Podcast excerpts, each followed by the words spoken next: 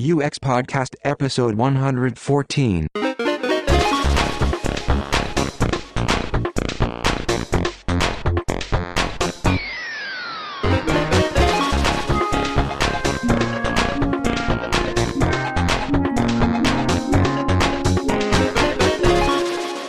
Hello and welcome to UX Podcast. Thank you for joining us. I'm James Royal-Lawson, And I'm Per Axbom.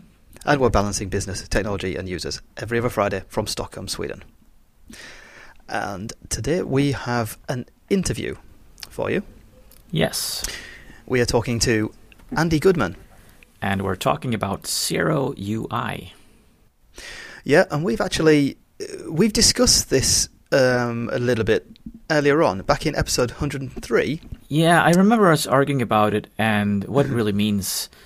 Does Zero UI imply that we take away all interfaces? We actually, I think we actually fell for um, Andy's provocation in the in the talk that was covered in the article that we featured in that link show. Because I think so, yeah. because episode 103 was a link show, and and we the second article in that show was um, was um, an article that John Brownlee had written for Fast Company, I think Fast Company Design, um, which was covering Andy Goodman's talk at San Francisco's um, Solid Solid conference. Um, and at first, to be honest, I didn't realise it was John writing this as a cover of the talk. It was only halfway down the article I kind of twigged it was it was Andy's talk, and Andy wasn't involved in the article. We caught up with him um, a few weeks ago, and because we were so interested by the topic of zero zero UI, and we got quite a lot of feedback from that chat we had uh, back in July um, about zero UI, and um, and I really wanted to talk to him more about um, uh, his ideas and, and and some of the issues around the concept of zero UI because we were quite. I mean, I was quite negative towards the idea. Yeah, yeah, I remember that. I mean, I was yeah very negative about the fact that but yeah, it's nonsense, doesn't exist. Rah, rah, rah. So there. So uh, we um, we can have a little bit more uh, reflective look about the concept now with Andy. Yes, uh, but just before we dive into the show with Andy, we want to mention that we have a listener phone in coming up on the 11th of December, which is a Friday. And uh, joining us on that show will be our new listener phone in co host, Danway Tron Luciani, which will be really, really great. And if you don't know what a listener phone in is, it's a UX podcast live streaming show where we allow you to call in and talk directly to us about your thoughts and questions. This time around the theme of uh, the demise of UX. And the live stream will then be edited down into a regular episode. Yeah, you can actually find out a little bit more information by visiting uxpodcast.com slash live, which is also the link you visit when we're live.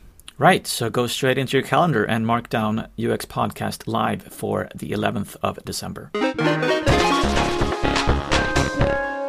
Let's, let's start off with uh, you, Andy, just telling us a bit about uh, who you are and what you work with.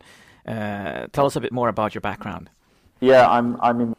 Well, yeah, I started my career as an interaction designer before it was called interaction design. I can't even rem- remember what it was called um, actually because it was about 1994.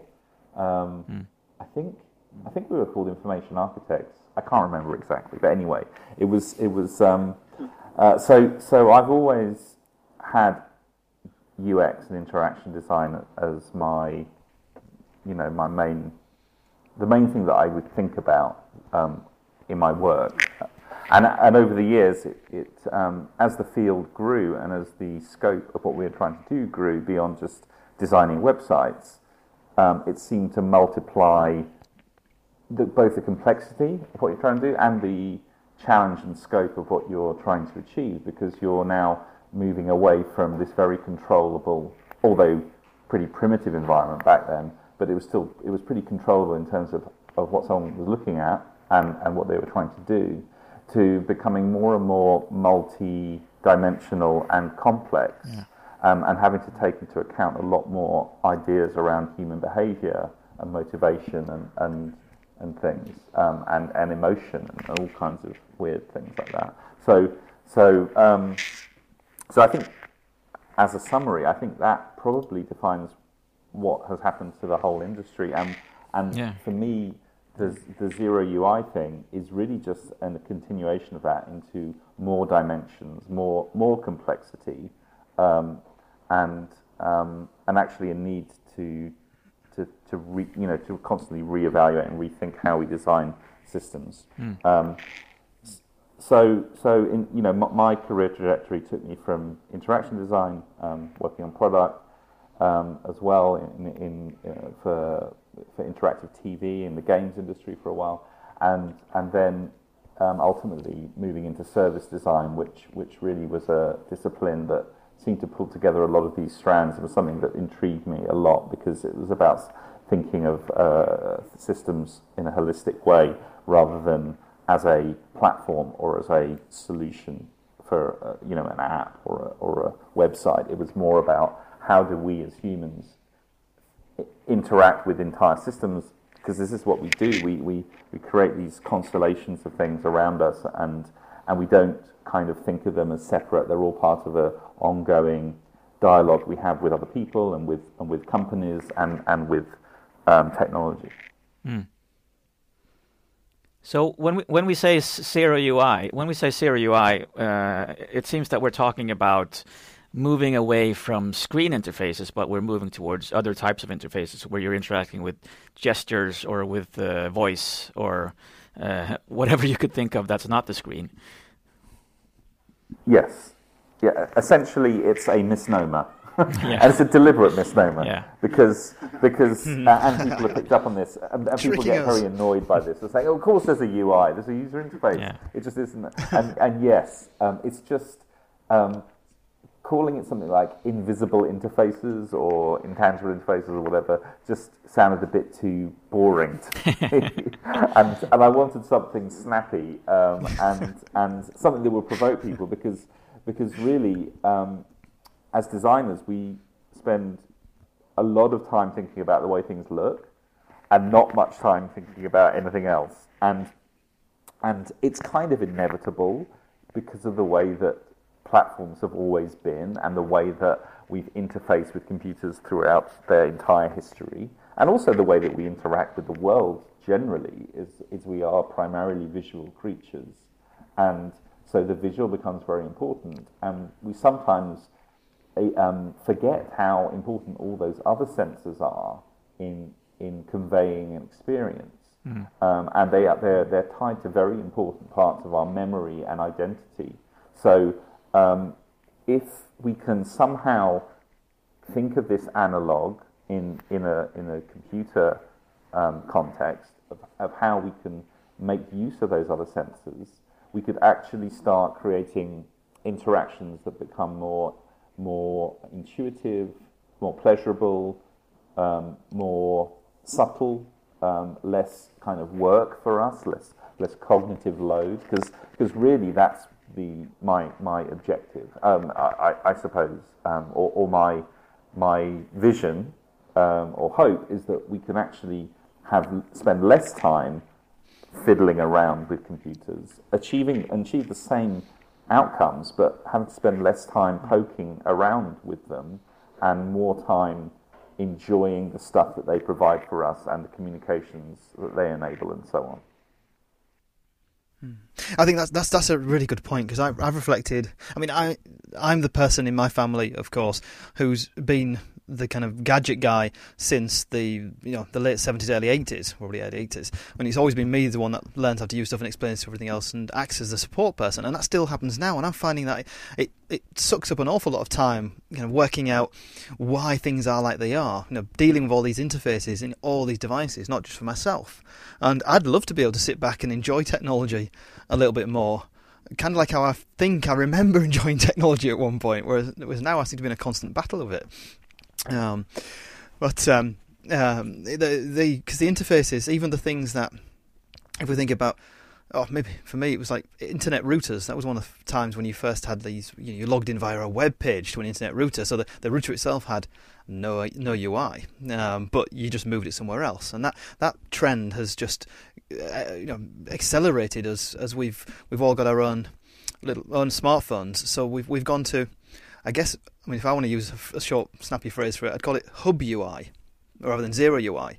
The, the your smartphones become a central hub for controlling the UIs of several things. I mean, I I think my phone I control I can control my TV through it. Um, an amplifier through it. I can. I, have a Chromecast, of course, so I can do all kinds of things with that. I mean, YouTube now goes then to the Chromecast to the TV. So, so everything is like falling back. It's it's like um, rolling back into the telephone UI. So things that you would see maybe as having not really any controls or buttons. They have loads of them inside. And so you're telephone. spending more time, more and more time with your telephone still, though. Yeah, exactly, and making sure that Hmm. everything works on that, and it's it's. I mean, the- um, I yeah, think it's, that a very, it's a very important tool now. I, I think that that is the problem is that it's almost become um, rather than machines serving us, it feels sometimes like we're serving them. That that because the hmm. systems haven't been designed well enough, that we're constantly having to kind of feed them and keep them warm and keep them powered and mm. and it's a really bizarre it's not like you know it's not like terminator has come to take us over it's the fact that our battery life on our phone isn't good enough that's what's taken over Yeah. you know it's not it's not skynet that's the problem it's the lithium battery in our phones and who would have thought such a banal thing Biggest problem of our modern age. yeah. Yeah. Who would have thought that such a banal thing would become such a major factor in our lives? You know, where can I get power? You know, we're, we're, we're, we are their, their, their sort of shepherds or their, their, their kind of um, their, their transportation and their power and everything. So, which is which is a weird thought. But I, and I think the thing that that um, just to wind back a bit into what interaction design was there to solve initially, it was it was there to solve um, you know um, the problems of us understanding how a computer worked or a machine worked and provide an interface to to operate it. And I remember back, you know, way before I was in work, I, I knew I was going to be something around that because I was the only one that could program the VCR, mm. or the only one that took an interest Yeah. in setting and programming the VCR. Exactly. And then I would think, this is really bad the way that this works, and why can't it be easier? you know, and, and that was the um, that was the motivation. And I, I think that some of those purely functional type of UI, or a lot of those purely functional type of UI problems have been solved now through patterns or through um, you know um, like the default ways of doing things are pretty good now for very for, for simple kind of interface problems. You can go and design a whole load of different ones, but they're probably not going to be as good and will make people have to learn new things. Um, and and those aren't really those are the aspects I think that can be automated and, and relegated to the background. But there's a whole load of more complex things we're trying to do now. Um, uh, which which are really quite hard problems to solve. Um, so, let's say understanding, um, you know, understanding what data is providing for us. What you know, the, the whole buzz around big data. You know, we, we have access to huge amounts of stuff now. Content has actually become almost more of a problem than a solution for us um, because there's too much of it in, in all different forms um, in terms of um, you know websites and blogs and, and newspaper articles and, and online magazines. And, and then if we layer on all the other kinds of data that we um, kind of use in our daily lives um, the interfaces for, for interrogating that are really not good enough anymore. And I think um, there's all kinds of automated things that, that can, are starting to be done but, and can be done that can help us through that, which, which all can, can make consumption a lot easier. But they certainly have problems associated with them, such as the, you know, the idea of the filter bubble, where once you are a certain type, then that's all the stuff you're going to get is, is the stuff that conforms to your model of reality or, or to your likes, um, which, which really is a shame because it takes away serendipity and it takes away the idea that you can um, learn something from a source that isn't one that you would normally look at, and all those things that we used to do just by randomly stumbling upon things, which the the um, the chances for doing that now bizarrely seem to be less because there's too much too much kind of ordering and structuring of content. Um, so I think that, that exactly. I, I, think the same. Uh, sorry, I was thinking the same thing. So Spotify are doing an excellent job now. I think with their there's a Discover Weekly playlist that they generate automatically, um, and I was really worried about using that playlist at first.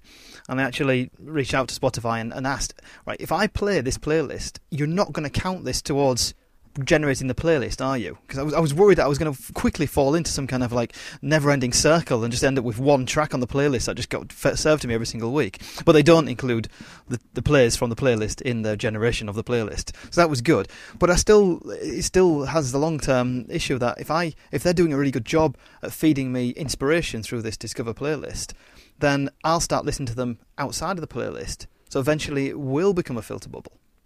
Yeah. So we're we're limited by the the we're limited by the, the algorithms. We are, and, and also paralyzed by choice because once yeah. everything is accessible and kind of equivalent, then nothing is special anymore.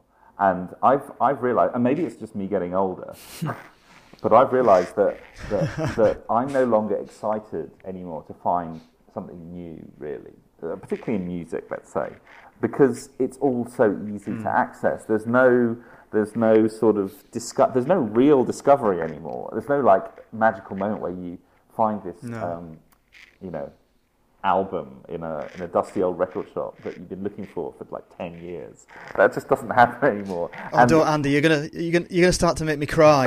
and oh, I, the, nost- the nostalgia is going to get too much. Yeah, oh. I, I know, and and I think that's happening with all kinds of content, and I think that we. Yeah. I'm not sure whether this is, you know, it's very hard to say whether this is oh, on balance a good thing or a bad thing. Because what the great thing about it, of course, is that you do have access to everything.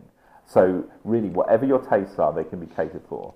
Um, and we all know that saying about whatever your perversion is, there's there's an internet site about it. but um, but but um, you know, I think that that, um, uh, but but the the um, but but the trouble is then it's devalued everything, and we look at what it's done to um, lots of industries. Is it's de, you know content has become extremely um, valueless now, and it has become increasingly problematic of how you do it. So I think that, you know going back to zero UI, how how we can use these automated systems to almost be a proxy for us. In a way, that would be the ultimate, where it's not just I'm um, one of like a million other people that are like me just because I happen to like, I don't know, the Smiths or something. But I want it to get to the point where it knows me so intimately that it's, it could be my proxy.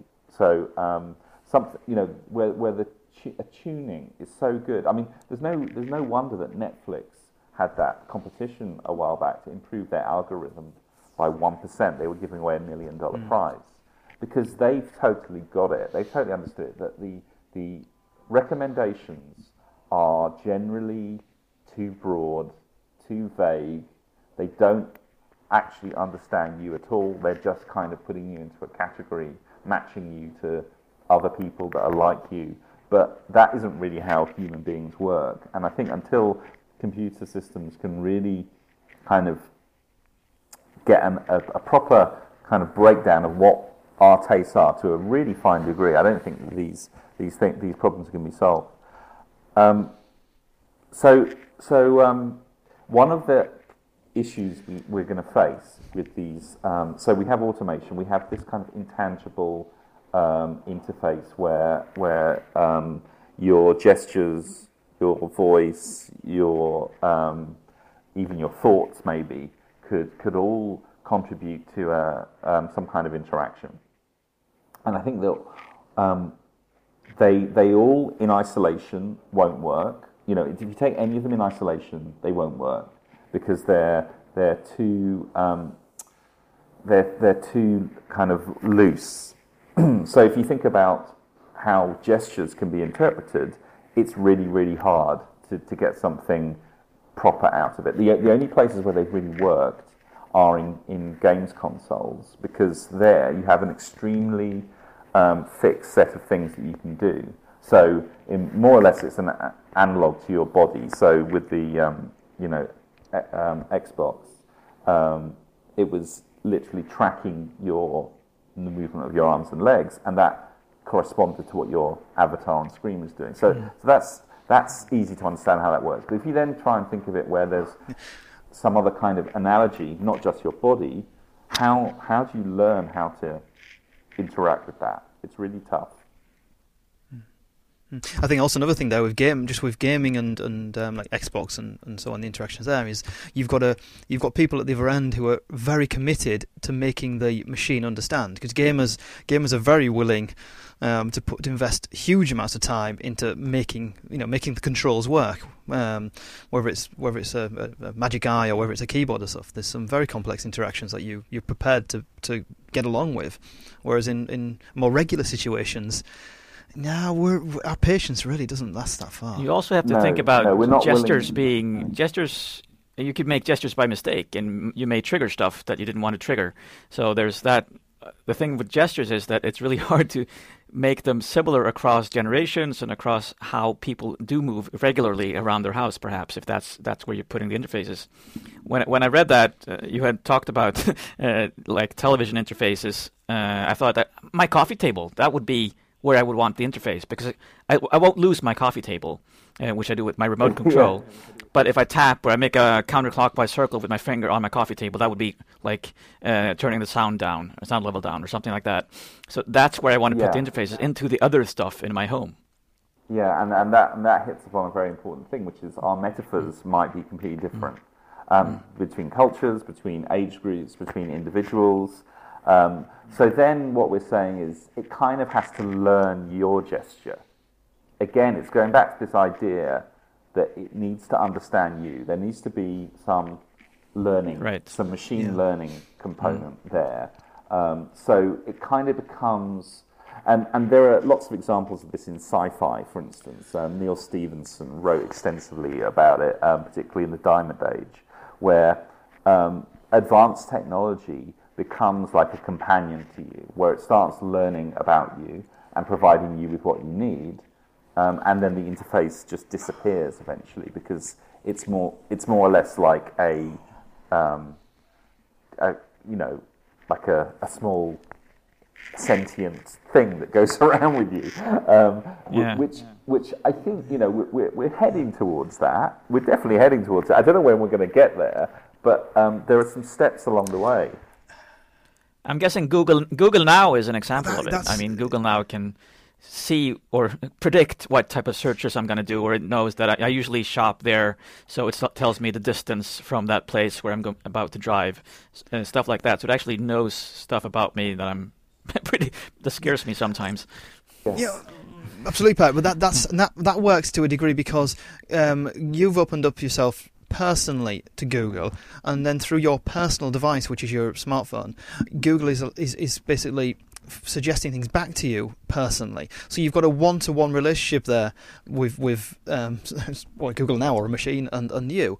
Whereas if we're thinking about the you know, in the household environment, going back to um, maybe an idea of your coffee table or the volume or changing TV channel and things, we're in a context there which which is going to be incredibly challenging to solve. Um, even if we've got the machine to have a relationship with me personally, it un- it understands my gestures, it understands um, the inflection in my voice when I shout a command out or whatever um, you know pattern we've we've come across to, to control it how how is it going to be able to understand the context of the home? How is it going to be able to mm. understand when I'm the one who can control the volume, not my wife? Or, or which one of us is going to win? When can my kids control the volume? When when do I think it's too loud and I, I need to say no right this has got to be this loud and no higher? How does the compute how does the machine understand what's going on in the family, and and you know I suppose understand when it who it should listen to and when and how and and and when to change that again when time moves on and we when it's you know the argument's over or now it's the next day and there's so many very complex interactions there between man and machine or families and machine that uh, I don't know how you solve that Yeah. Um, I think then we have to start thinking about. So, so I think you've got to break it down into different categories of problems. So the first category is would be um, having too many inputs and clashing inputs. So you know, and knowing when to measure what someone's doing and when to ignore them. I think that's the, the first kind of category of problem. Then the second category is one of, of, of the social um, context, because, um, as you said, it's not always, you know, not everyone always has equal rights to, to control a computer, i.e., the, the passengers on a plane should not be allowed to, to interact with the navigation system. um, so so um, there needs to be some kind of protocols around who gets access to what, and, and, and you know going back to the family, that's like your that's like your parental controls really. Um, but in a shared house, mm. then it's not quite as clear. You know, everyone should theoretically have equal equal rights. Um, but but but the, the first problem that needs to be solved is what happens when two people are trying to do two different things at the same time, maybe with two different systems, or maybe with the same system and contradicting. Who gets priority and how does it interpret those those things? And and I think that's where we might get to um, this this kind of idea that I've, I've also talked about over the years, which is um, embedded embedded systems in the body. So um, rather mm. than having these very loosely targeted or area targeted kind of sensors, which very, will be very easy to co- confuse, um, if you have one that's done at a very individual level, really kind of um, monitoring your your your body as, a, as an individual and, and not really the space around you, then you could have quite distinct ways of understanding who wants to do what. Now, how that would work, I mean, there are lots of technologies out there starting to do this. So there's, um, you know, we have uh, those those circuits that you can kind of just apply to your skin as, as transfers. You have um, things that might be able to track your the, the movement of your of your eye and, and project kind of information directly into your eye through some kind of contact lens. Um, they may be even things that you um, you know kind of can read your you know, we have these kind of thought reading, alpha wave reading kind of devices. So all of these things might eventually give us a truly distributed interface that isn't just about our fingers and eyes and a, and a, and a piece of metal and, and, glass, but it might be something that's um, orchestrating all these different sensors and capturing all this different information about us in, in constantly and, and feeding that in. Um, so I, I, think that's that's one possible future, but but um, probably five to ten years down the line. I'm thinking the this so the system actually needs to learn. we we always talk about when we install new technology in our homes, but the system then needs to learn who we are. So in the situation, James, where it doesn't know which family member it should listen to now, it should should perhaps be able to ask you. I don't know what to do in this situation. When it comes up again, what what do you want me to do? So it needs to be learning all the time. So it needs to be have an AI, uh, and that's that's where we have to be headed if if if we want to realize this in the sense that we're talking about now. Yeah, you're right. I think um, when it comes to embedded devices, they'll be able to sense, maybe, or they'll be able to understand when I'm maybe anxious, when I'm when I'm angry, when I'm I know, when I'm drunk. I know, there's lots of different. Um, it can know a lot more about, about me than no, no more drunk texting. So I suppose no, it'll stop you from drunk texting by default. Yes, yes. well, it, it, it, exactly. You could do that, or, or even worse. But um, but that that maybe is part of the AI to, to help decide or control the situation. That um, the, the the interface will understand the con- be able to learn more about the context because of uh, all the data points, not just the the commands. So so then the, the, the other real problem that I think we have, and this is a much more kind of near near term problem, is if any, right now we have systems that they could be, could, they are annoying in a lot of ways, but they're actually quite efficient if you think about them. Um, um, the actual amount of effort we need to put in to send a text message is pretty low, really. Now, if I compare that to actually the reality now of, of doing a voice to text kind of thing, it's it's it's actually more effort to do the voice to, to do a, a kind of voice text thing. Because one you have to you have to turn it on.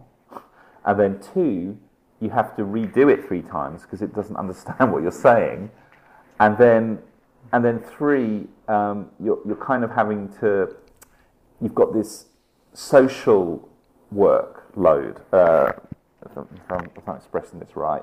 Um, you have to be in an environment where you don't feel like an idiot. yes, exactly, exactly. Mm. So that's a cost to you to actually do that in a in a public place. It's kind of like you feel like a like an idiot, a bit of an idiot. Yeah. Um, although that's me me, me talking into my Apple Watch.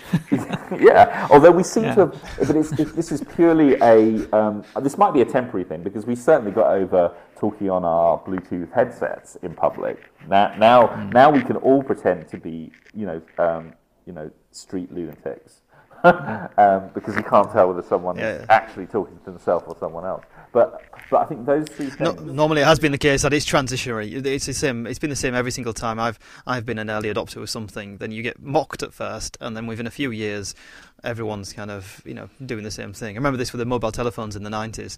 I was the only one in like 95, 96 who carried a mobile phone with them.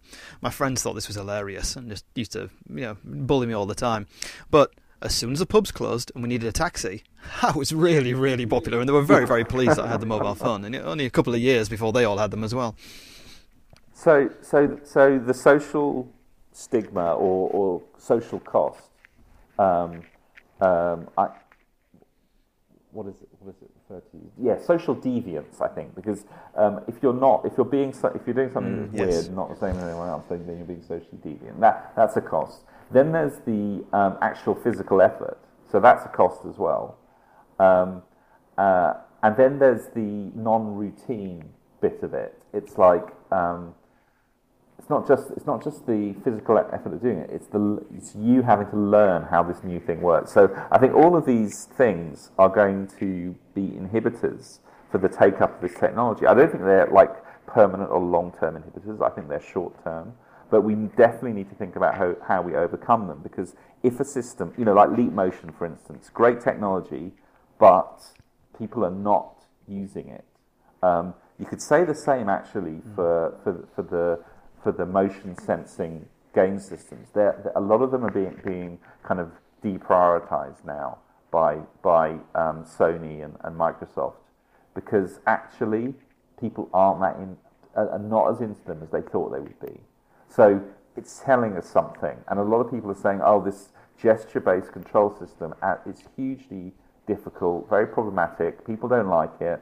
Um, people aren't using it. You know, th- th- th- there's something very important there for us to understand and figure out. Mm.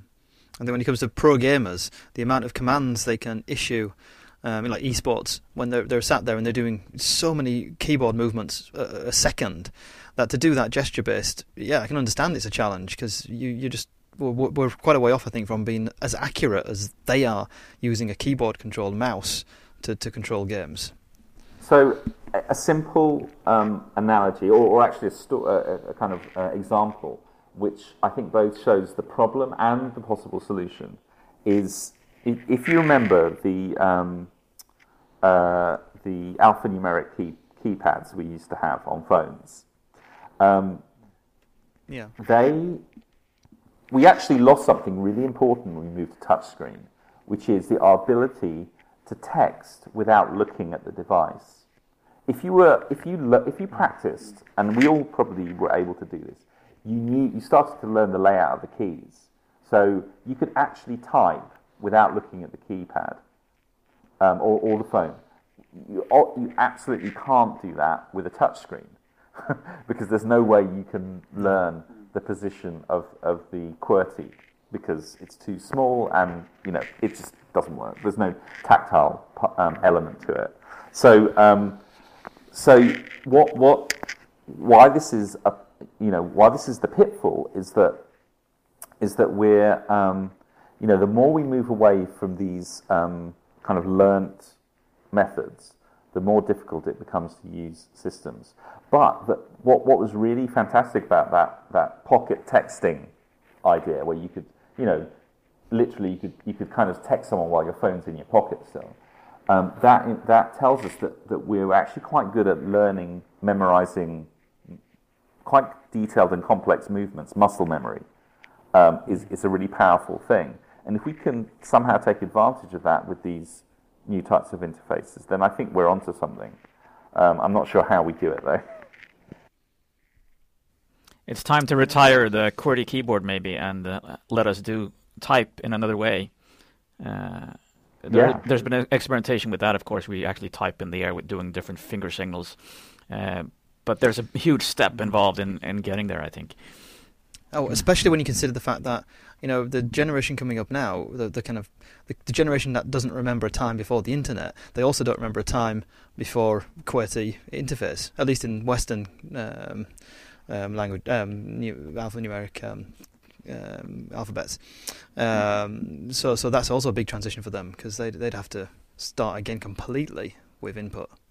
Yeah, I remember Yeah. seeing a lot of those. I mean, this has been around for 30 odd years where these kind of very much smaller keyboards that you could operate with one hand that kind of combined QWERTY with some other stuff, and but they were way too hard to learn. Um, so I, I don't know. There, there's um, there's something definitely important around around our ability to learn physical actions really well, but um, being able to kind of create a universal language of what those things mean, I think is is hugely challenging, and and may even Yeah. end up killing the whole gesture-based interface stone dead.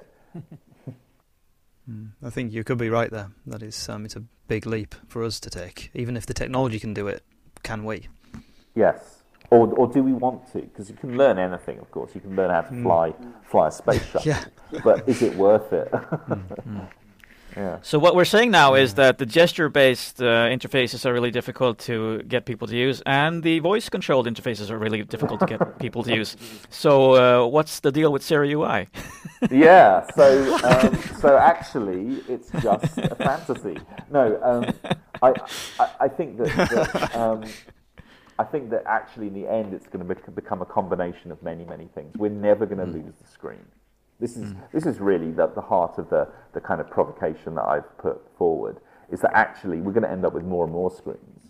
We're going to end up with screens on everything. And more and more things that are, yeah, more and more things that become screens. I guess. Yes, exactly. With with with advances in in, in flexible OLED technology and, and smart materials and so on, um, uh, the, the idea that in the future all our buildings will be just grey and colourless because they'll all have projection or or they'll all be projecting stuff personalised to you. So you'll see the city that you want to see, or the, not that you want to see, that the advertisers want you to see. Um, so um, you know, we- we're not going to lose these screens. There'll be screens everywhere.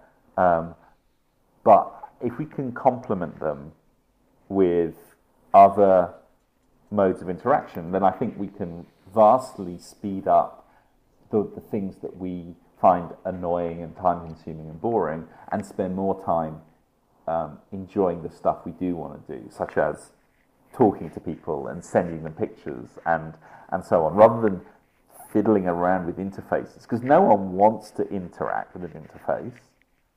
No one says, I really, you know, they want to do the thing that they want to do, but the interface is just this kind of annoyance in the way. So we can take away a lot of the kind of um, utility type of stuff and just allow us to focus on the experience side, then I think, and that's where I think zero UI can, can really work through a combination of automating things, through kind of, you know, shortcut cutting a lot of the, you know, functional stuff, um, so that we don't need to spend time thinking about it. I, I think that's where it can can be really Yeah. useful.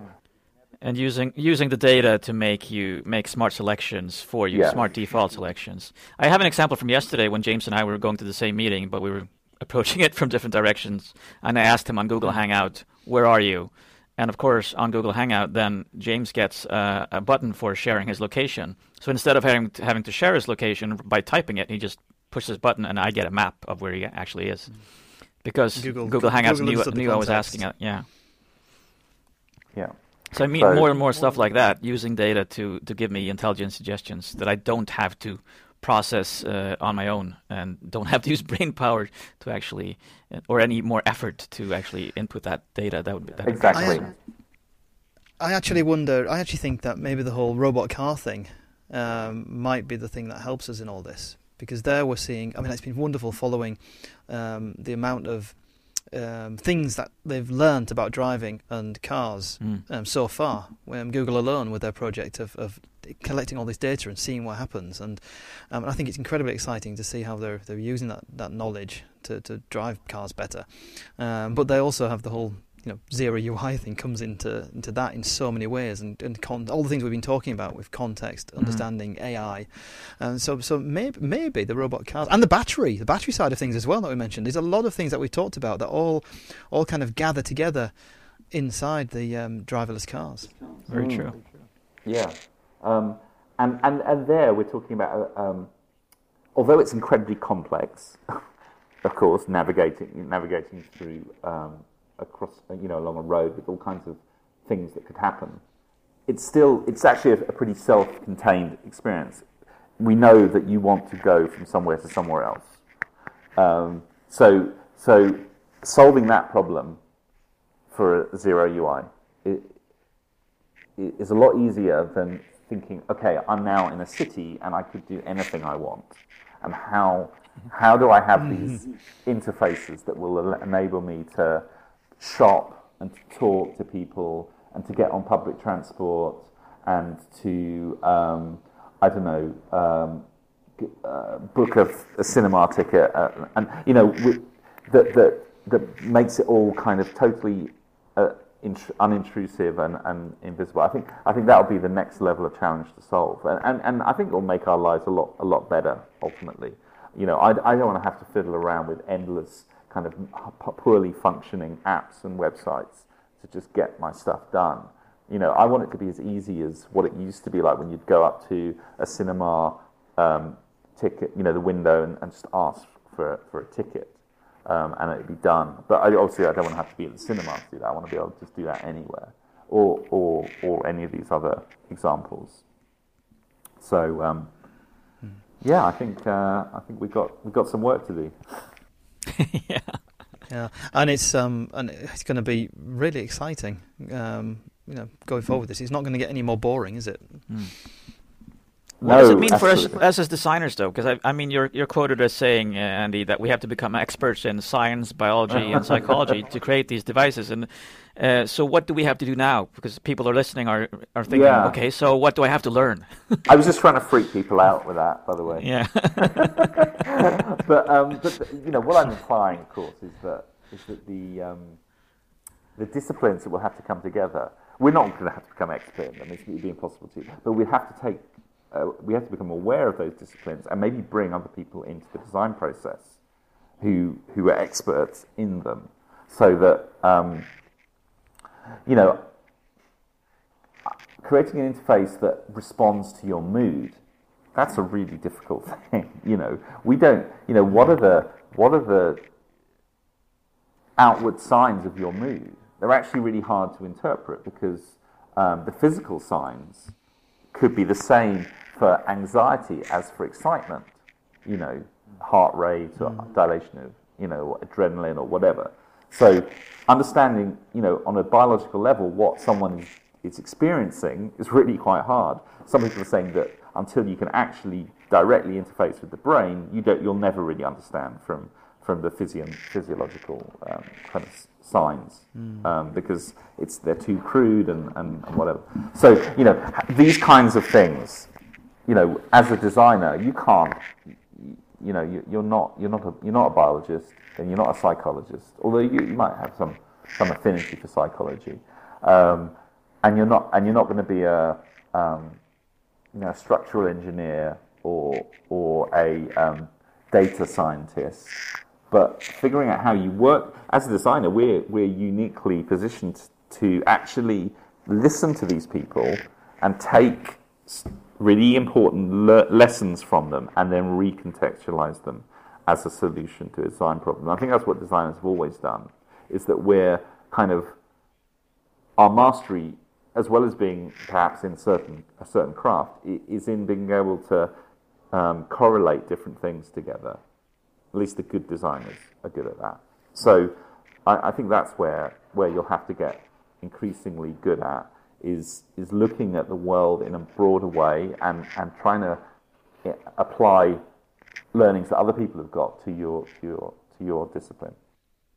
Yeah. Nice. I think that's a good note to end on. Excellent. Okay, Excellent. thank you. Um, Thanks so much right. for talking to us, Andy.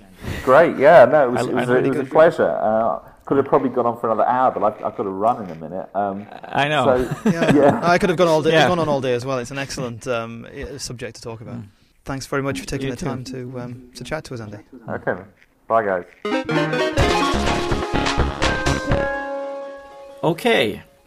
Um, uh, I don't know if we've gotten a whole lot closer to zooming in on what Zero UI really is. It seems to me that it's about reducing friction in interfaces, which really always has been a big theme of user interface design. Uh, and if the phrase itself really is mainly a provocation, then it for me probably means that if we can take away all that which is doing us a disservice in the interface, then we are approaching zero UI because we have less UI. Yeah, I, I think um, I don't know if we've solved anything in the chat, but we've definitely touched upon, highlighted a lot of interesting aspects of the work that's going to be uh, that's going to be coming up against us in this um, this near future, um, and and in particular that we how we we know that the context is important, um, and and that's going to be even ever more so um, now in a world that's oh okay we're going to we could call it zero I for the sake of continuality in this episode of the show. But um, um, the context is absolutely crucial. Like you, we were talking about in the show, um, in the interview, about artificial artificial intelligence. So not only are we moving away maybe from an interface on a device, um, the we're creating interface hubs. More things are becoming screens. More things need um, artificial intelligence or algorithms, um, an understanding of our context and reading in signals from us and our environment in order to provide um, a, a, a less troublesome way of interacting with machines. Right. So, in some sense, for Zero UI to happen, interfaces have to become almost even more complex or more intelligent, like you're saying. Yeah, the, the the the kind of piping behind the scenes needs to become more complex in order to reduce what we have um, on the visual or tactile facing side. And that's actually a common notion in UX. Where should the complexity lie? And uh, it should, of course, lie within the system and not facing the user. Yeah, and we're limited. Yeah, we're we're we're limited by the data that we have um, at our fingertips from those um, situations and interfaces. I really enjoy that chat with Andy. It, it's fun that in our interviews we always have some sort of expectation about what we'll be talking about, but we always end up taking on many more broad subjects than we first anticipated. I think I like that about our interviews. Yeah, we did. We we definitely um, touched upon more subjects and, and angles on this than than even I'd realised we could and did after our first chat. Yeah. um, right. So if you're interested in seeing the links uh, associated with this episode, head head on over to uxpodcast.com as per usual and uh, maybe share the show with your friends as well. Um, yes, all the links will be on the website, and um, you can also sign up for our backstage mailing list there, which I recommend you do because um, they're lovely little cozy emails that uh, we send out um, every now and then, and in connection with new episodes. Um, and one of the emails I sent out recently was well, reminding everyone or pointing out to everyone that we're going to have a listener phone in in December on December the 11th.